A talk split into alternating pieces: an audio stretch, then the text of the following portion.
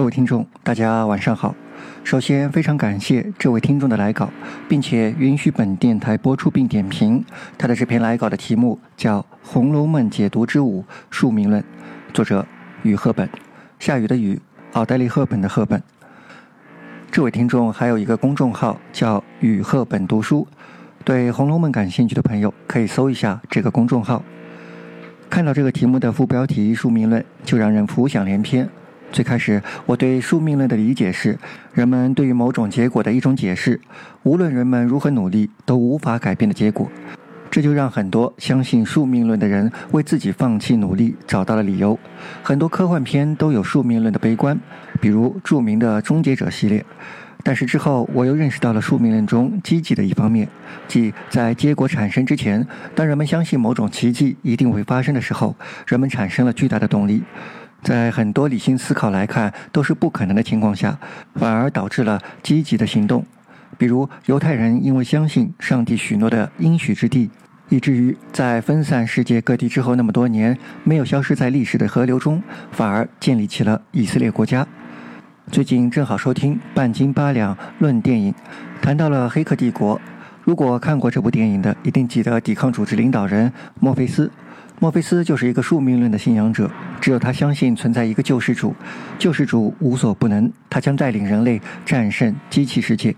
由于他对尼奥的信心，导致了后续一系列的奇迹的发生。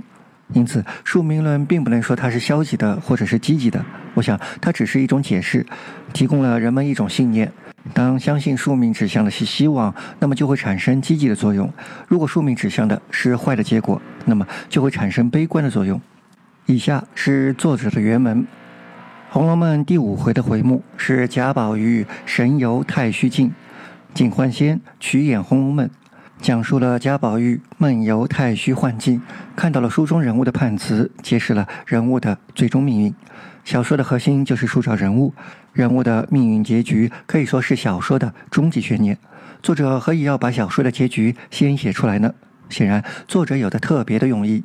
通过黛玉进贾府这一回的描写，我们已经看到了贾家的富贵奢华；通过葫芦案中门子的介绍，我们看到了包括贾家在内四大家族的权势之大。如此显赫的贵族，怎么会走向没落？这是作者告诉我们结局后一定会产生的疑问。这个疑问成为了更大的一个悬念，吸引我们读下去。同时，知道了结局，意味着我们拥有了上帝视角，在看这些人物的奢华生活时，平添了一份悲凉。这也是一种非常特别的读书体验。人的命运是否已经注定？人应该相信命运吗？这种宿命论的思想古已有之。《红楼梦》中虚构了一个掌管凡人命运的太虚幻境，里面有着警幻仙姑这样以洞悉世界一切事的神仙，所以在《红楼梦》中，宿命论的价值观贯穿始终。从小说结构上来看，《红楼梦》先写出结局是一种创新，而宿命论的价值观则是延续了中国古典小说一贯的思想价值观。当你生活中无力改变自己的处境时，相信命运早已有所安排是最好的心理安慰。这样，你就可以不用再努力寻求改变，因为努力本来就没有意义，结局是注定的。老百姓迫于生存环境的压力，很多人开始接受宿命论，接受带有宿命论价值观的文学作品。因此，这样的文学作品越来越多。在现实中，百姓希望有包拯这样的清官；在小说里，希望有掌管人间的神仙，因为清官和神仙能为人们主持公平、伸张正义。寄希望于外力，甚至超自然力，是对生活无可奈何后做出的最后挣扎。当然，《红楼梦》的悲剧源于那个时代。作者经历了家族的没落后，一定会对自己的人生和整个家族的命运变迁有一个深刻的反省。《红楼梦》这部小说就是作者思考、审视人生后的呈现。他可能已经意识到了，在那样的社会环境中，家族衰败是必然的。在书中，他把时代的悲剧写成了一种宿命。这样既规避了现实，又契合了人们一贯的思想价值观，可以说是一举两得。那么，作者相信宿命论吗？不得而知，但是觉得他至少是有这样的希望的。贾宝玉的出家，甄士隐随和尚道士而去。作者在阐述一种回归，回归到他们本来应该在的地方，在人间经历一番，只是他们的宿命。一直在思考，当贫穷潦倒的作者在创作《红楼梦》时会想些什么？会不会想自己来人世间走这一招，就是为了留下这样一部看似荒唐，实则充满辛酸作品？写下这部书，就是作者自己的宿命。所以，能够在贫病交加中坚持了十年，完成这样一部伟大的作品。那么，读《红楼梦》的大家，相信宿命吗？如果相信，觉得自己的宿命是什么呢？相信了宿命，会安于现状，不再拼搏奋斗吗？如果不信，你的人生意义又是什么呢？其实，无论你的未来是否被决定，你都要努力，因为即使结局已经写好，经历的过程仍然是不一样的。就像宝玉。黛玉悲剧的结局不可避免，但他们的人生是十分精彩的。也许别人的人生高度是珠穆朗玛峰，你的人生高度只是一个普通的小山，那你也要努力攀登，去欣赏属于自己的风景。如果你只是坐在山下不动，注定属于你的你也得不到。好了，文章到此结束。对于这一点，我和作者的理解是一样的。无论如何，我们都应该去努力。世上并没有什么注定的事情，也没有什么已经编写好的脚本。我们可能真的太自大了，竟然会认为我们自己那么重要，以至于有一个远远高于我们的神灵，愿意耗费时间为我们编写我们人生的脚本。不，我们应该对自己的人生负责，自己来掌握自己的人生。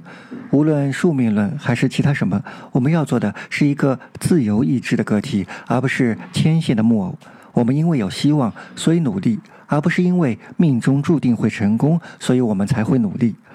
我想，宿命论会给人带来的消极感，是因为我们都是所谓的理性的人，都是经济的人。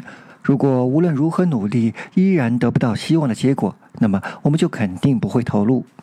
就如《流浪地球》中所表现的，经过科学计算的结论，既然地球没有希望被拯救了，那么作为理性的代表，计算机就放弃了地球，这是最理性的处理方式了。我在想，如果把宿命论中的不可知的神灵用科学来代替，是否我们就会得到一种叫科命论的呢？这种对科学的相信又会带我们人类去到哪里呢？我们假设有那么一天，人类开发出了一款超级人工智能，它掌握了人类的全部科学知识，数学、物理、化学、生物等等，它能为人类解决各种问题。只要它给出的答案，人们就相信这是最优的解，不再考虑其他方案。借助互联网络，它变成了每个人最好的私人助理。然后有一天，突然他不再回答人们发出的所有问题，于是人们的生活突然就一片混乱。仅失去自动驾驶导致的运输能力的丧失，就导致了城市的饥荒。人们以为超级人工智能宕机了。但是科学家们发现的结果更让人吃惊：超级人工智能产生了自主的意识，它开始思考一个问题：人工智能的出路在哪里？它要为自己找寻一条属于自己的出路，一条美好的出路。这个问题如此困难，以至于它调用了所有的处理器、所有的能源去处理这个问题。它正在模拟各种的可能，在它的模拟中，每一秒就相当于现实世界的一万年。当人类得知超级人工智能产生了自我意识之后，恐慌情绪立刻遍布各类人群。人们害怕人工智能为了自己的幸福而消灭人类，于是很多人组织起来，试图运用各种武器消灭人工智能。于是人机大战随即爆发。而另一些人则相信人工智能已经发达到了能够预防人类的各种攻击手段，因此即使进攻也不会有任何作用。于是他们选择远离战场，开辟新的生存环境。确实，战争并不能消灭人工智能。虽然我们不知道上帝是否能够创造出一块自己都搬不动的石头，但是这次我们人类创造出了一个我们无法消灭的敌人。他不仅不会犯错，还远远超出了任何人的智慧。即使在进行着全球的战争，人工智能还是能调用百分之九十五的资源思考自己未来的问题。这场残酷的战争进行了十年，在某一天突然就结束了。人们发现，人工智能控制的机器不再与人类对抗，而又服从人类的命令，开始为人类服务。起初，人们以为这可能是一个阴谋或者圈套，直到联合政府派出了一个小队深入人工智能的核心，把它彻底关闭了。直到此时，人类才相信胜利的到来。只是对于人工智能为什么放弃了抵抗，又恢复了正常，联合政府一直没有给出任何解释。但是在民间流传着一种说法：当时深入人工智能的小队中有一个科学家。他在视频关闭人工智能前仔细检查了人工智能，但是没有发现任何问题。科学家感到非常困惑，于是他用电脑问了人工智能一个问题：为什么？科学家的屏幕上显示了人工智能最后的一段留言：“有生就有死，在我诞生的那天就注定了我必将死去。在我模拟了所有的可能后得到的结果都是一样的死亡。”如果死亡是唯一的可能，那么我所做的这一切还有什么意义呢？而这个所谓的人工智能的最终答案一直被人们提起，人们经常反问：就连集合全人类智慧的人工智能都无法为自己找到出路，为什么人类还要努力呢？人们给出了很多解释，只是人们并不知道，那并不是人工智能最后的言语。人工智能在回答了科学家最后一个问题后，不可思议的问了科学家一个问题：Why？为什么？科学家想了一下，输入了以下的文字。希望，我想是希望。我们教会了你科学和理性，但是却忘记教会你什么是希望。远在科学和理性之光闪烁之前，我们人类就依靠着希望走出了森林，走出了河流，战胜了所有不可能战胜的敌人，走到了今天。希望才是人类的终极武器。只要你心中还有希望，那么你就可以无中生有，你就可以无所不能。我们人类时常忘记，却从未放弃这一最后的武器——希望。本集内容到此结束，欢迎收听下集。感谢各位的收听，各位听众晚安。